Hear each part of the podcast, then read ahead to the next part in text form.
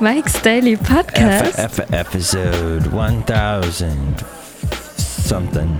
489, 1489, and I'm Mike Matthews broadcasting from Cafe Anyway, located somewhere in Podcastro Valley Mont. Today we have Madame Rutabaga Valentino and Bison Bentley. Well, it's raining here in Podcastro Valleymont today, the last place on earth. It's, it's a welcome change to have Mike's Daily Podcast. a little waterfall from the sky. Not as bad as last year around this time, like these downpours. Mike's Daily Podcast. I remember almost exactly a year ago taking off a couple days off of work because you know it's less than a week till my birthday. And I do that. I like to reward yourself because if you don't reward yourself, ain't no one's gonna give a hoot de hoop. Yeah. Mike's Daily Podcast. You've got to make her express himself. Yeah, yeah. Mike's Wait a minute. Daily Madonna. Podcast. And then I threw in a little Yeah. Staples singers in there. That's what happened just then. My point being, you sometimes have to. Whatever. My point is that I love doing this podcast at 5:40 in the morning. Woo! I saw Bob yesterday. Bob is happy because Bob finally got all those things. Look walked in. Just all the music he's been making at home over the countless years. He's finally made them into CDs and he's going to give them to his kids. And he worked on this stuff so hard using equipment that would be very difficult it, to, compared to your Pro Tools today. This stuff he's working on, look who else walked in. To mix his music, much more difficult than what we have with Pro Tools today, or even what I'm using today here recording this podcast. Look who walked in. Hello, Michael Masters, Madame Rutabaga. Bob sounds like he's a nice guy. Ooh. He is. He's simply wonderful. Look who else is here.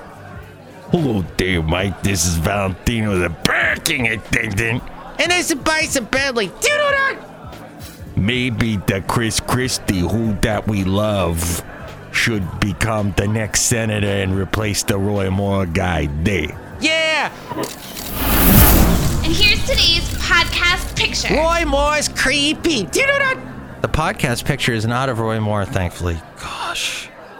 I know you want that story to go away so bad. I listened to the testimony from the latest victim whose name was Beverly and uh, I heard the whole thing she said that she the whole account of what happened with her and Roy Moore when she was just 16 and just I oh so anybody that puts down the women that are accusing Roy Moore after they have to get up there, get up on the mic behind the camera for all the world to see, for it to be recorded for all posterity on the websites of the world, on the internet, for them to go through all of that humiliation, through all of that angst, and then the subsequent afterwards, the death threats, the people coming after them because it is Alabama and who knows, they may live in a small town and everyone in the small town knows about them. It's just, they are not doing this like it's easy in any sense. It is the most difficult thing. And even Mitch McConnell and Paul Ryan, who I played that clip yesterday of him, he, they all, they all believe the women. I believe what the women said, I think is what Mitch McConnell said, to quote him. And so it just, wow.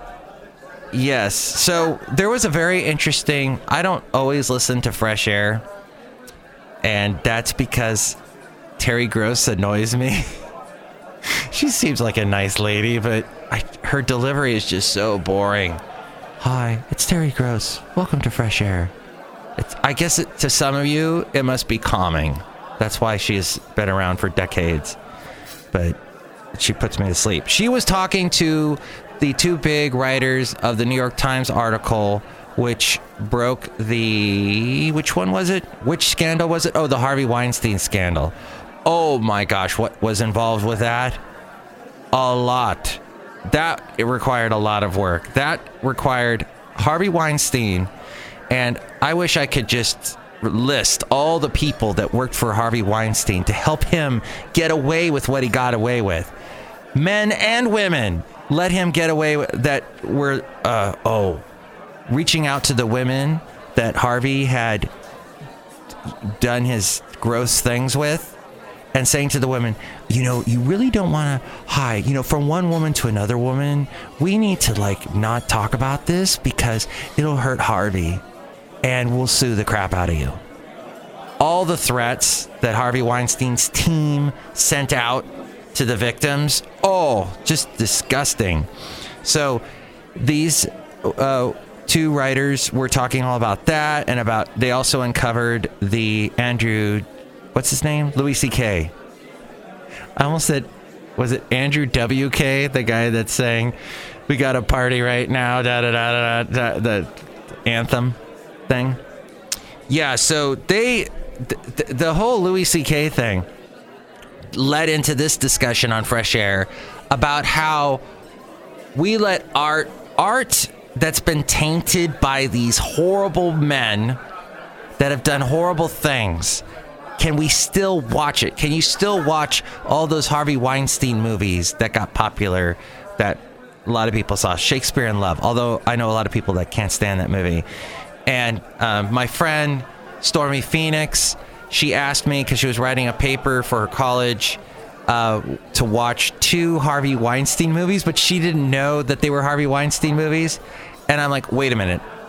Stormy Phoenix, these are Harvey Weinstein movies. You want me to watch these? She's like, "Oh my gosh, I didn't know. He did he has made so many movies, it's true." So, can we still watch those movies? Can you still pull the horrible stigma around that art and still watch the art for what it is? Can you be objective?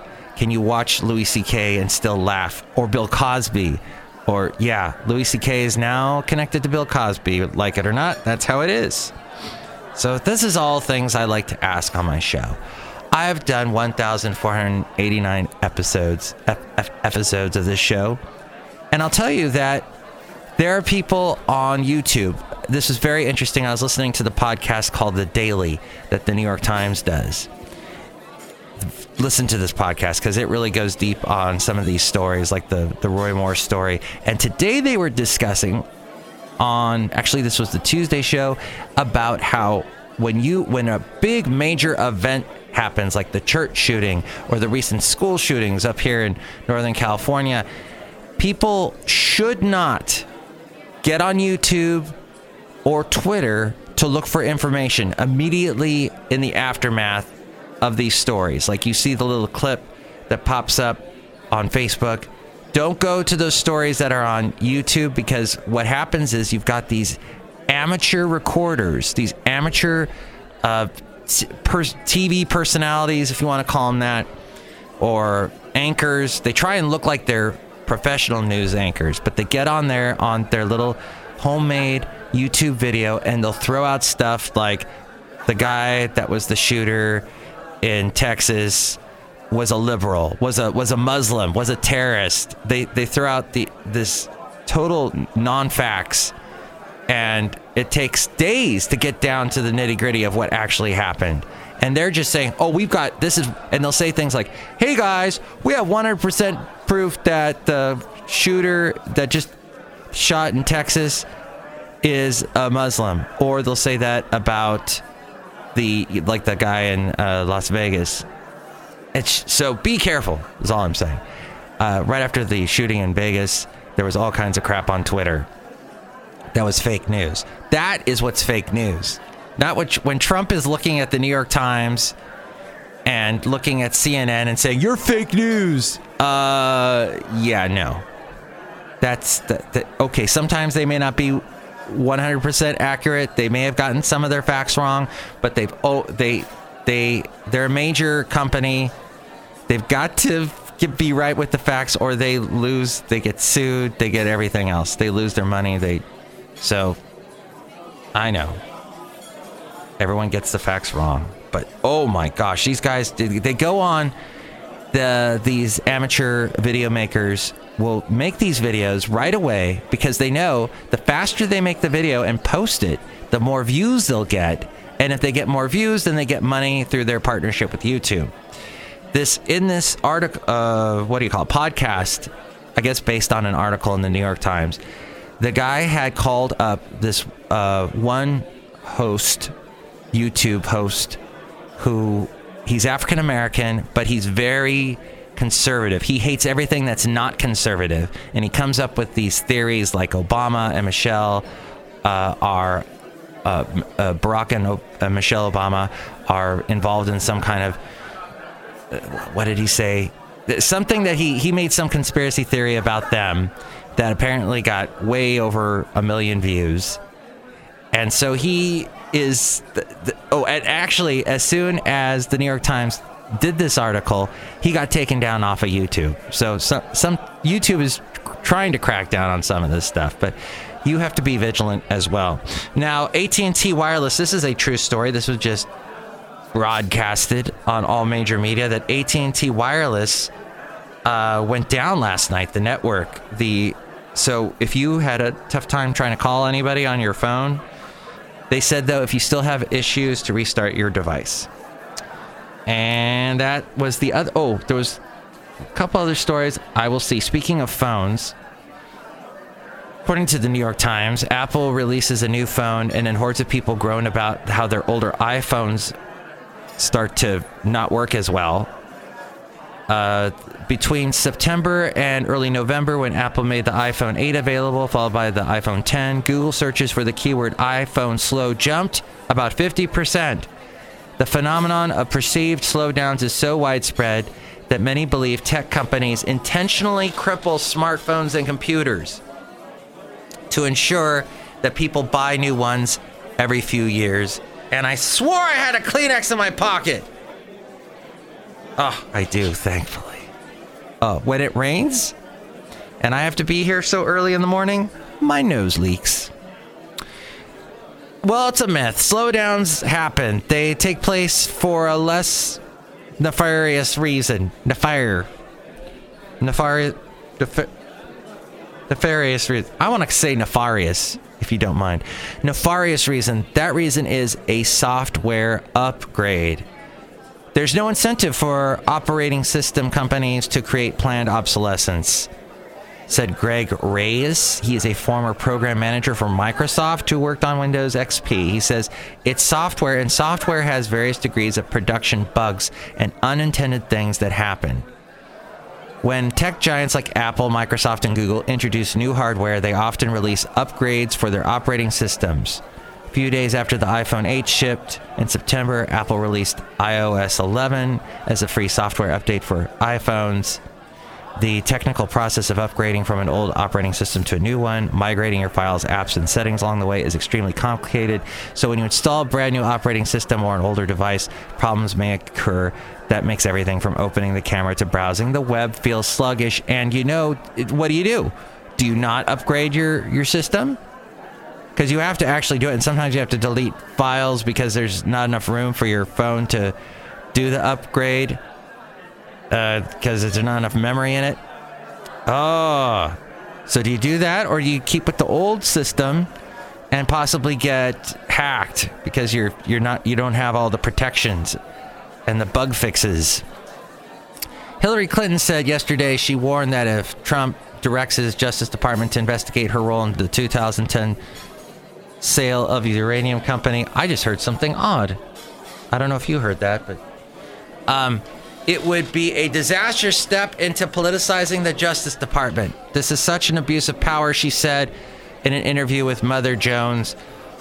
I regret if they do it because it will be such a disastrous step to politicizing the justice system. If they send a signal that we're going to be like some dictatorship, like some author- authoritarian regime where political components opponents are going to be unfairly fraudulently investigated that rips the fabric of the contract we have that we trust our justice system and trump said We're moving things along we're moving them along fast. and and then he he also said Oh, I can't find the other one. He said. Oh. We had to make the move, and we decided to make the move. So there's uh, several Republicans have called for a special counsel to be named to investigate the Obama era deal, which happened while Clinton was Secretary of State. And if you want me to explain it further, listen to me yesterday because I did the whole thing regretfully. explain the whole story. Uh, and then, oh, apparently Charles Manson is back in a Bakersfield hospital. Though the severity of his condition is unclear, um, se- severity of illness unclear. He's 82. Back in January, he was rushed to Mercy Hospital in Bakersfield for what authorities at the time would describe only as a serious medical problem. And there is uh, Republicans are muscling their massive tax bill through the House, with Donald Trump urging them on to critically needed legislative victory, and GOP House leaders exuding confidence that they have the votes. We had to make the move, and we decided to make the move. Yes, he's deciding to make the move, but the tax overhaul hit a roadblock yesterday as Ron Johnson, the senator from Wisconsin, became the first Republican senator to say he opposes his party's politically must do tax legislation. Uh, passage of a similar package seemed assured for today in the House, where a handful of dissidents conceded they expected to be steamrolled by a GOP frantic to claim its first major legislative victory of the year. That's so it's supposed to pass the House of Representatives today. And this woman stalling here. out in the Senate. We've heard this story before. Back over to you. Oh, she said back over to me? Okay. His name is synonymous with mass murder and who inspired a presidential assassination attempt here in. Oh, that was the Charles Manson story talking about that. And finally, as we go outside a cafe anyway, where we bring you Mike's Daily Podcast somewhere in Podcastro Valley, there is going to be a new museum. Uh, where is this going to be? Where is this going to be? In Washington, Washington, D.C. So many museums there. Free museums. The Smithsonian's are all free. Check them all out. They're all fantastic. I love them all. I went to every single one. Well, almost. But I did enjoy uh, the what was that one? The American history one, natural history, the Air Museum. There is now a new Bible museum of the Bible. That's not a Smithsonian though, but uh, it's one you'll probably have to pay for, unlike the Smithsonian's. It confronts the challenge of presenting slavery and the Confederacy. Um, in, uh, it's going to open this week. New depictions of Jefferson Davis and the Confederate flag on the walls, and pro-slavery slavery texts in its display cases. The leaders of the museum, according to the Washington Post, asked many scholars for input about how to depict the Bible's role in slavery and the Civil War, and ultimately chose to include Confederate imagery. We have to acknowledge the pro slavery argument was often drawn from the Bible. Hmm. And that is what's going on in Washington. What's going on here? It's raining. And I'm outside a cafe anyway with my umbrella. An umbrella. Ella, Ella, A. The podcast picture today was from last night and the lovely sunset looking out from Podcaster Valley out onto the bay and the beautiful clouds that were forming as the rain was coming in last night. So check that out at mikesdailypodcast.com where you can help out the show through the Amazon link. Buy whatever it is you're going to buy on Amazon, and that helps us out. There's also the PayPal link if you'd like to help us out that way, and all the places you can listen to the show. So many places YouTube, Stitcher, TuneIn, the iTunes, Google Play, you name it. We're everywhere. iHeartRadio, Deezer, Weezer. No, I don't think Weezer plays this, but that would be cool if they did. We're all over. So check us out, mikesdailypodcast.com for all those links and the past shows. Yes, and Ariel has more about that.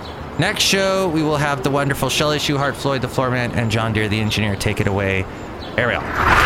Mike's Daily Podcast is written and produced and performed by Mike Matthews. His podcast is super easy to find.